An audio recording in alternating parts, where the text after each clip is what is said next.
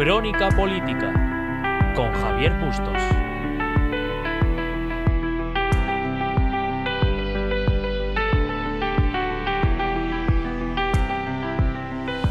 Buenas tardes a todos y a todas, soy Javier Bustos Díaz, hoy es 29 de junio y sean bienvenidos una semana más a Crónica Política. La política es un elemento fundamental para entender a un país.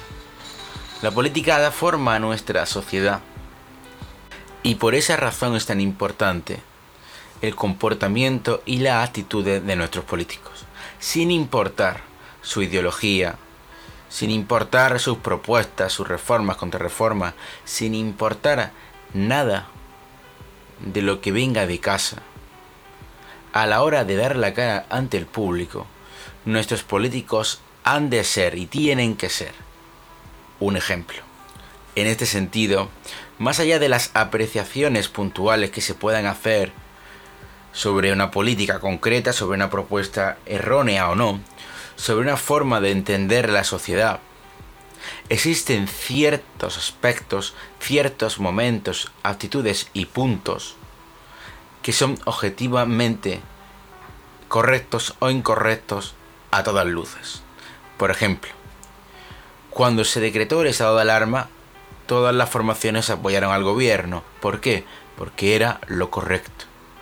Tanto España como el resto de Europa y del mundo en general se veía sumido en un proceso, por fortuna, desconocido en todo el siglo XX, por nuestra nación y por el contexto europeo, aunque sí es verdad que existen o han existido pandemias similares en países menos desarrollados, pero era la primera vez que nos enfrentábamos nosotros como país a esto, al COVID-19, una enfermedad que venía nueva a cambiar nuestra forma de entender el mundo y de comprender la realidad, porque se paró todo, algo que parecía impensable. Y lo correcto era apoyar al gobierno, que sí lo hicieron todas las fuerzas políticas. De igual modo, debido a las tensiones generadas por el confinamiento derivado del coronavirus, cuando comenzaron los escraches a la casa de Pablo Iglesias, diversos líderes políticos, la mayoría de ellos, incluida por ejemplo la señora Ayuso, que fue y es muy criticada por el gobierno, defendió que eso no se podía hacer porque es objetivamente incorrecto. Nadie debería recibir escraches en su casa por su trabajo. Si en política se hace algo mal, luego las urnas son las que tienen que hablar, no la violencia, porque la violencia nunca es el camino. Es más, el partido Vox, a través de su portavoz, Iván Espinosa de los Monteros, condenó el pasado martes el acoso diario que su concejal de Galapagar estaba ejerciendo, Cristina Gómez Carva, en la casa del señor Iglesias e Irene Montero. ¿Y por qué? Porque es algo que objetivamente está mal. Ahora bien, aquí el problema viene cuando una persona dictamina o quiere, o un partido mejor dicho, quieren imponer una visión de lo que está bien y lo que está mal, más allá de lo que determina el sentido común y las leyes de nuestro país, y sobre todo la Constitución española. En ese sentido, Pablo Echenique, como usuario frecuente de Twitter y gran polémico y provocador de las redes sociales, se le olvida casi siempre cuando publica un tuit que ya no es un activista político que está en la Plaza del Sol gritando. No. Es el portavoz de un partido que forma parte del gobierno y como tal debería de aprender a medir sus palabras. Pues, igual que hay mucha gente que pasa de la política, hay mucha gente que para ellos la política es un dogma. Y si tu religión te dice que está bien la violencia, tu religión te dice que una concejala de Vox que recibe una pedrada, bueno, es casi para reírse, ¿no? Para reírse y hacer chistes. Decía Pablo Echenique en Twitter: si la ultraderecha fake informa de algo, casi ningún medio lo contrasta, casi todos lo publican como cierto y al día siguiente se comprueba que solo hizo falta un poco de ketchup para que se tragaran un bulo como una catedral. Tenemos un boquete importante en nuestra democracia. Aquí este señor, porque al día siguiente la concejala de Vox, Rocío de Mer, durante un meeting en Sestao, en Vizcaya, debido al proceso electoral que se está viviendo en el País Vasco, reciba una pedrada. Lo vemos aquí súper normal y natural de que el portavoz de un partido del gobierno se lo tome a broma, en lugar de condenar cualquier acto de violencia. Sí, es cierto, se llevó un golpe. Y es verdad que por fortuna no le pasó nada y no pasó a mayores. ¿Verdad que acabó con una brecha pequeña en la ceja? Sí, es verdad. Pero no es menos cierto que recibió un golpe a través de una piedra que tiró un violento. Y la única respuesta posible por parte de cualquier político que se llame político a sí mismo es la condena rotunda de la violencia, porque la violencia no tiene cabida en un estado democrático. Pero Pablo Echenique y Podemos suelen ser de esos partidos que determinan y dictan la realidad. No en vano fueron asesores de esa Venezuela chavista, que también les va y son un referente económico, social, en I+D+I, en medicina y en seguridad social. Ir a Venezuela es ir al paraíso que ellos asesoraron y crearon. No se nos olvide. Pero como digo, esta clase de actitudes es muy, muy peligrosa. Es muy peligrosa porque ningún líder político, ninguno, está por encima de la ley. Es la premisa sobre la que se fundamenta en nuestro país. Hace escasas fechas, el 22 de abril de 2020, cuando el Tribunal Superior de Justicia de Madrid condenaba a Isa Serra, con testimonios de policía, con testimonios de manifestantes, con vídeos de seguridad, tras varios meses de deliberación y presentación de pruebas. Llegó el señor Echenique y publicó un tuit en el que decía: el Tribunal Superior de Justicia de Madrid ha condenado sin pruebas a Isabel Serra por manifestarse pacíficamente para intentar parar un desahucio de una persona con discapacidad. Obviamente recurriremos, pero yo pensaba que los jueces estaban para impartir justicia. ¡Qué vergüenza! Bueno, vergüenza es este comentario. Esta ya lo analizamos la sentencia y en ningún momento ayudó para un desahucio. En segundo lugar, en ningún lado del Código Penal pone que evitar o intentar evitar un desahucio sea un delito. A esta señora se le condena a 1 año y 7 meses de prisión por un delito de atentado tras considerarla responsable de haber proferido insultos, haber dado empujones y haber arrojado objetos contra los miembros y cuerpos de seguridad del Estado. Que bien que nos gustan cuando son para proteger la casa privada de sus señorías. Pero cuando tienen que evitar o proceder con su trabajo, se le apedrean, se le insulta y se le escupe, entonces es lo normal, es democracia, es libertad de expresión.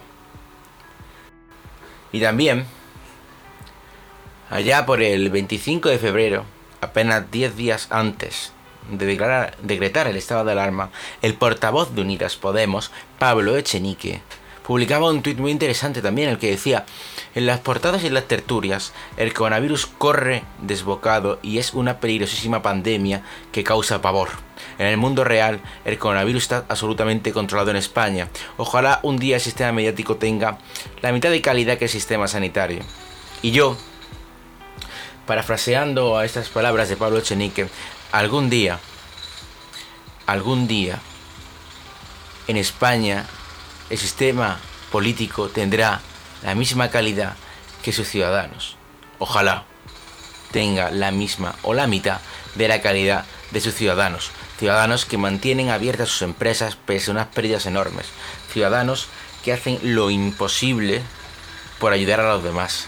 que están siendo un ejemplo para el resto del mundo, que hemos tenido un confinamiento ejemplar siendo el más duro de Europa y no por ello el más efectivo. Todo ello lo hace la sociedad y mientras tanto tenemos esta clase de político que se cree que esto es un juego, se cree que puede ser juez, jurado y verdugo. Que el portavoz de un partido político del gobierno se tomara de estas formas la pandemia, dice mucho de por qué llegamos tarde.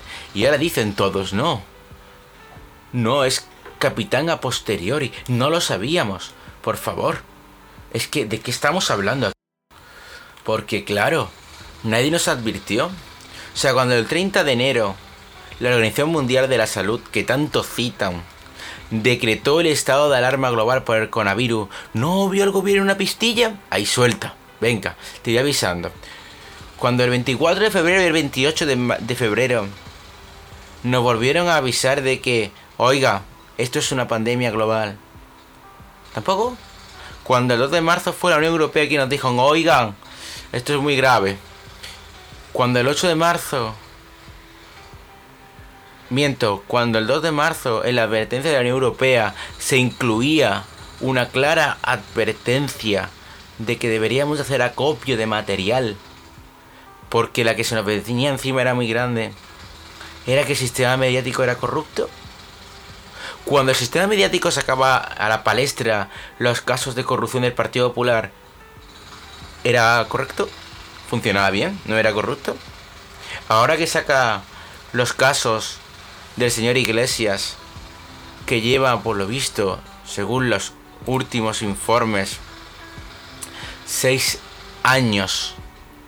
O sea, que el partido lleva siendo corrupto desde la fecha que se fundó, en el año 2014. 6 años haciendo eso de las cloacas que tanto criticaba del Partido Popular. Llevan 6 años ocultando cosas. Y el caso Diana destapa, según El Mundo, 6 años de cloacas internas en Podemos. Fíjense. Ay, estos que venían a cambiar la política, ¿verdad? Estos que hablaban de regeneración, de cambio. Yo me acuerdo cuando un tal Pedro Sánchez decía aquello de... España no se merece el cambio como está proponiendo Podemos. Con Iglesias como vicepresidente controlando el CNI y con el apoyo directo o indirecto de los independentistas. Monedero tuvo que dejar la política tras reconocer una deuda con Hacienda por valor de 425.150 euros que facturó su empresa. El caso de Errejón, que estuvo cobrando de la Universidad de Málaga sin trabajar. Él tenía asignada una beca en torno a unos 1.800 euros mensuales, de la que nunca ejerció. Y luego, es más, intentó justificar su trabajo a través de una serie de informes que ni siquiera eran suyos. La universidad lo tuvo que expedientar, pero ahí está sentado y repartiendo lecciones de ética. Y ahora sabemos que su líder, el gran Pablo Iglesias, su líder está involucrado en una trama de corrupción política que puede llevarle a la inhabilitación en el más extremo de los casos. Esto pone en tela de juicio el panorama político actual, fíjense. Hablamos de una crisis económica que va a ser catastrófica, porque todavía la polvadera no se ha sentado. La polvadera se tiene que asentar, tiene que llegar, tenemos que coger la ayuda que nos ofrece la Unión Europea con condiciones. Que nadie se piense que nos van a dar dinero gratis, eso no existe. España se va a hacer frente a una crisis económica brutal. Por lo pronto, en contra de lo que ellos querían, PSOE y Podemos han dejado fuera el impuesto a los ricos, que tanto iba a solucionar las cosas. Parece que tanto no iba a solucionar cuando lo han dejado fuera de su propuesta. Sí incluyen lo que han llamado nueva fiscalidad. Y según el líder del Partido Popular, Pablo Casado, la nueva fiscalidad significa esto. Y hoy leemos a Pedro Sánchez, que dice en una entrevista que a España tiene que llegar la justicia fiscal. Cuando un socialista habla de justicia fiscal, llévense la mano a la cartera. Es decir, que nos van a freír a impuestos. Una vez más, la única receta de Sánchez es paro, impuestos y despilfarro. Es la marca de la casa, la marca de Zapatero, la marca de los 90. Es la negación de la reactivación económica. ¿Qué dijimos nosotros hace unos meses? Hay que bajar impuestos. ¿Qué nos contestaron? Ustedes están mintiendo, eso es la cuadratura del círculo, es imposible. Justo lo que decía en el año 95. Y bajamos impuestos en el 96 y creamos 6 millones de empleos. Justo lo que nos decían en el año 2015, que bajamos los impuestos y creamos 3 millones de empleos. Pues ahora es lo que estaban diciendo. Claro, que la realidad es tozuda y después de decirme eso de que yo mentía, llega el gobierno de Alemania y baja 20.000 millones de euros los impuestos, justo lo que despilfarró Pedro Sánchez en los decretos electoralistas. Bueno, es que claro, Alemania es de derechas. Pero es que luego llega Italia con un gobierno del Partido Socialista y de los comunistas y también baja los impuestos. Por tanto, no mentíamos nosotros, sino que son ellos los que mienten. Subiendo los impuestos, lo que vas a hacer es que hay empresas que van a cerrar. Y esas empresas que cierran ya no van a pagar el impuesto de sociedades. Y van a echar a la calle a miles de trabajadores que van a tener que cobrar prestaciones por desempleo. Por tanto, se agrava la crisis económica. Nosotros queremos que haya empresas y trabajadores que paguen menos impuestos, pero que paguen impuestos y no tengan que percibir prestaciones. Es lo normal, es lo lógico, lo que se hace en todos los países y, sin embargo, lo contrario a lo que está pidiendo Pedro Sánchez. Bueno, no es la verdad, y hay que matizar las palabras del señor Casado. Si bien es cierto que todo lo que ha dicho es cierto, no es menos cierto que del año 2013 al año 2015, en el primer periodo de gobierno de Mariano Rajoy, el Partido Popular subió los impuestos para hacer frente a las demandas de la Unión Europea en cuanto a déficit, recorte y gasto. Dicho esto, el resto de cosas son ciertas. En la etapa de González, en la etapa de Zapatero y ahora con Pedro Sánchez, la subida de impuestos parece la única receta posible cuando es un error. Es el caso de los ejemplos que ha puesto el señor Casado. Son la hoja de ruta que marca Europa. Bajada de impuestos en Alemania, que es de derechas, y bajada de impuestos en Italia, que es de izquierdas. ¿Por qué? Porque la gente está asfixiada. Hay que dejar que respire un poco, sin descuidar nuestras obligaciones, ya que es importante que el Estado sigue recaudando para mantener los servicios, pero no podemos ahogar más a empresas, autónomos y trabajadores, porque si no, vamos abocados de forma inequívoca, a un colapso económico. Ese colapso nos llevaría a una quiebra técnica, y esa quiebra técnica nos llevaría a un rescate sin precedentes, porque España no es Grecia. Rescatar a España tendría unas consecuencias catastróficas, tanto para España como para el conjunto de la Unión Europea. No se nos olvide que España es la cuarta economía de la zona euro. Nuestra importancia como socio europeo reside en que estratégicamente aportamos un enclave que produce riqueza. Pero Europa no siempre va a estar ahí. Si no hacemos lo que nos dicen, y ya van 3 advertencias. España ha incumplido el déficit de forma sucesiva desde que el señor Sánchez está en el gobierno. España, de facto, sigue gobernando con los presupuestos de Montoro, porque no han sido capaces de sacar adelante unos nuevos presupuestos. O sea, España sigue gobernando con los presupuestos del año 2018. Que se dice pronto. Estamos ya en el año 2020. Sánchez lleva de legislatura lo último, que los 2 años que le quedaban al señor, el año y medio que le quedaba a Rajoy, y desde el pasado enero, se votó en diciembre, lleva gobernando con su legislatura ganada democráticamente casi medio año, y en 2 años y algo no ha sido capaz de sacar adelante unos presupuestos. Claro, la Unión Europea se alarma. España está incumpliendo. Podemos no deja de gastar dinero en cosas que ahora mismo no son importantes. Los casos de corrupción no dejan de aparecer. Y mucho ojo, porque tanta ética como se ha tenido, ahora el caso Púnica está aplicando al Partido Socialista. El caso de la de Andalucía no va ni por la mitad de la investigación. Y en el caso de que Europa te obligue a recortar de forma estructural, porque nos obligará a recortar de forma estructural en gastos superfluos, como tener el gobierno más caro de Europa, y tengas al señor Iglesias en un caso de corrupción, te plantearías la opción de quitarlo del gobierno. Entonces, si echas al gobierno del señor Iglesias, si echas a Iglesias del gobierno, ¿tienes que convocar nuevas elecciones? ¿O cómo vas a gobernar? El Partido Socialista está en el filo de la navaja, y en lugar de acercarse al Partido Popular, en lugar de intentar llegar a pactos y acuerdos, como en el caso de la nueva normalidad de la semana pasada, para sacar adelante unos presupuestos en condiciones, para sacar adelante una ley educativa en condiciones, que la actual ley que ha entrado a tramitación en el Congreso, la conocida Ley Celaá, que es la reforma de la reforma de la contrarreforma, de vuelta a reformar, es tardía, inútil y no vale de nada.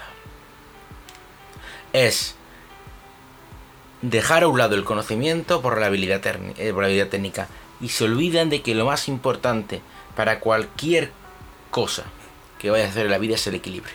El equilibrio es fundamental, y la nueva ley educativa que se va a sacar adelante deja a un lado el conocimiento por las habilidades técnicas.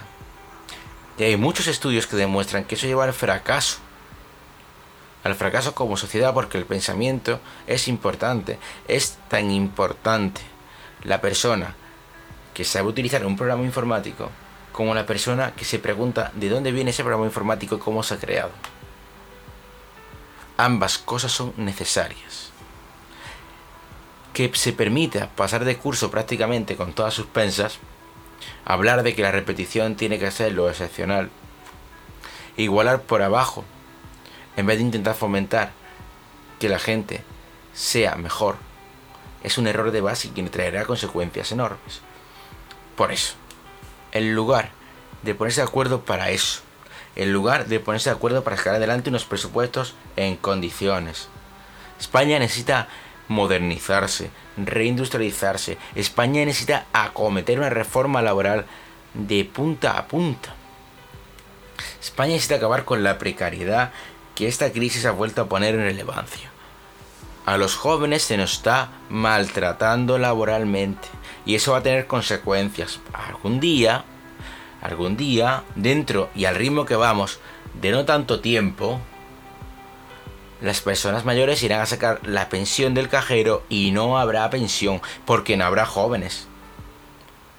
Entre los que trabajamos, cuando lo hacemos en España, cobramos poco, muy poco o nada. O sea, jornadas de 40 horas semanales por 1.000 euros. Lo que implica, aparte que te quiten tus impuestos y demás, se queda 900, 800 euros. De ahí quítale el alquiler, la comida, la abuela luz. Alquileres que están disparados también, por cierto. Se te quedan nada. Ese dinero no puede generar riqueza porque es dinero justo para sobrevivir. Tenemos lo que se llama trabajadores pobres o empobrecidos. Tenemos ese problema. Tenemos un problema que en España es que hay 44 tipos de contrato laboral, por Dios. ¿Cómo no haber precariedad si es que está hecha la trampa? Entonces hay que reformar un sistema laboral para evitar que sea tan precario. Hay que hacer una ley educativa en condiciones. Hay que asegurar la sanidad. Eso es lo importante, y para ello es más lógico contar con un partido de Estado como es el Partido Popular que con un partido que, por cierto, ya está en las últimas, como es Podemos, teniendo en cuenta que los casos de corrupción no dejan de asolarle.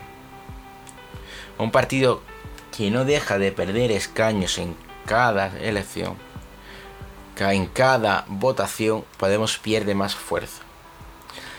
Y si ahora se rompe la coalición de gobierno, o te acercas al Partido Popular, o te vas a ver abocado a convocar elecciones. Unas elecciones tras una crisis de la que todo el mundo te culpa. Señor Sánchez puede coger el teléfono y marcar el número del señor Zapatero, el nuevo gurú político, por cierto. O sea, era inútil como presidente del gobierno, pero es que como expresidente ya es impresentable. Y preguntarle qué es lo que pasa cuando hay unas elecciones después de una crisis económica. Que le pregunta a ver lo que pasa. En España, como en cualquier país del mundo, una crisis de este carajo te va a dejar el gobierno tiritando.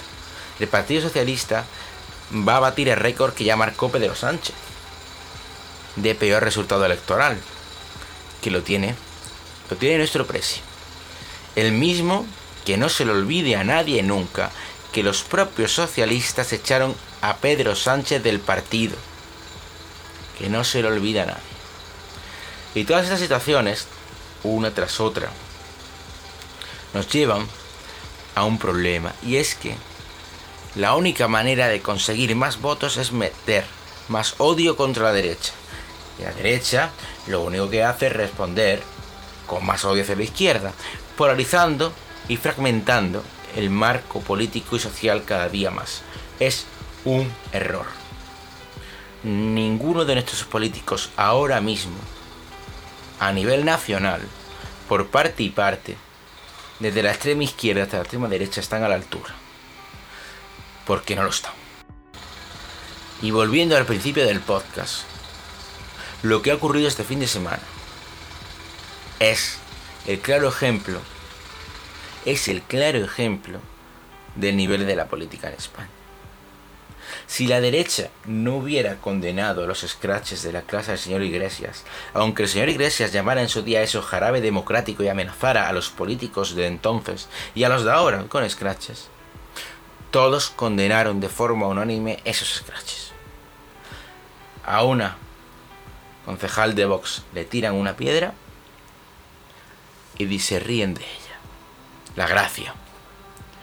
Pues yo no sé dónde está la broma, pero me parece que están un pelín equivocados.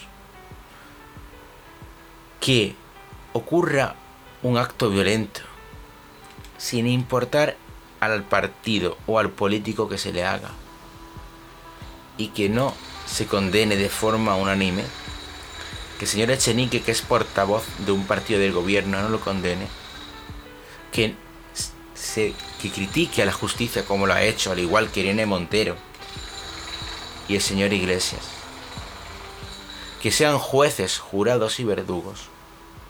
Dice mucho de nuestra política, pero nada bueno. Nuestro presidente del gobierno, Pedro Sánchez, ha abogado una y otra vez por la nueva política. Y yo siempre les he dicho lo mismo. Es imposible que haya nueva política.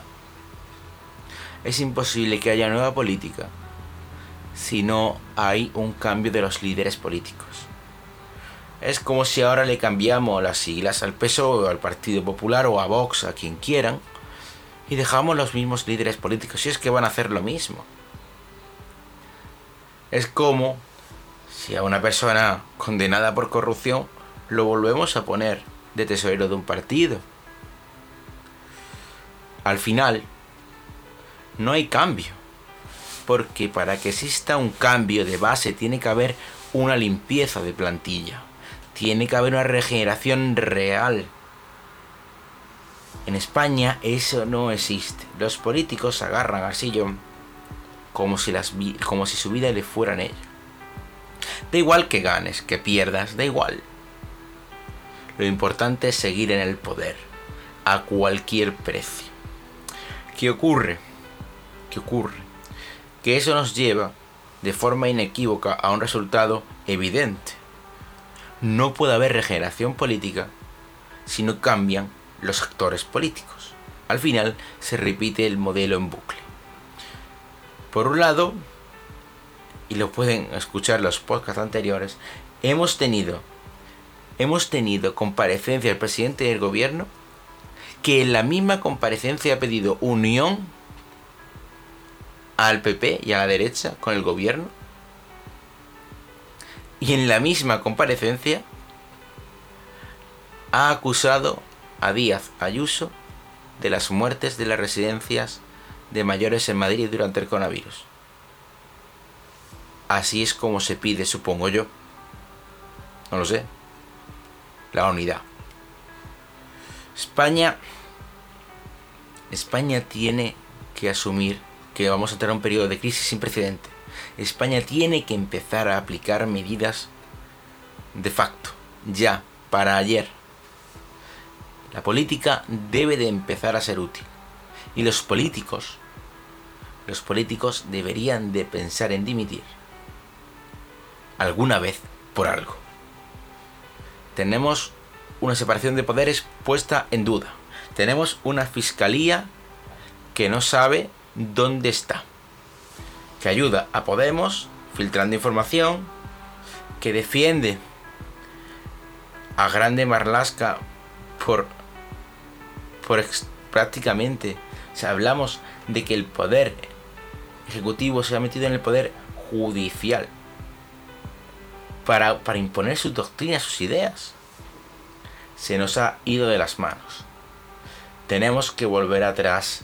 Tenemos que empezar a plantear una regeneración real de la política, nuevas leyes, nuevas reformas, nuevas contrarreformas, pero sobre todo que todas ellas estén aprobadas por un pacto por todos los políticos, que sin importar quién gobierne, esa hoja de ruta, consensuada entre todos, nos lleve a una España moderna, una España donde haya industria, trabajo, una España donde los jóvenes tengan trabajo, una España donde nuestros licenciados puedan ejercer sus profesiones en su país.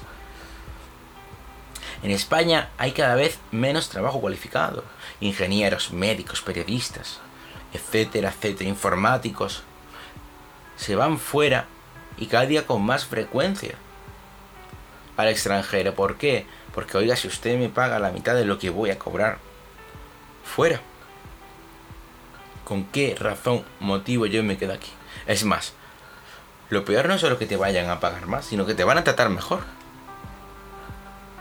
Y aquí el otro día, en una tertulia, dicen que los jóvenes tenemos que asumir que es una crisis y que, claro, pues otra vez cobrar 800 euros, que bueno, ¿qué vamos a hacer?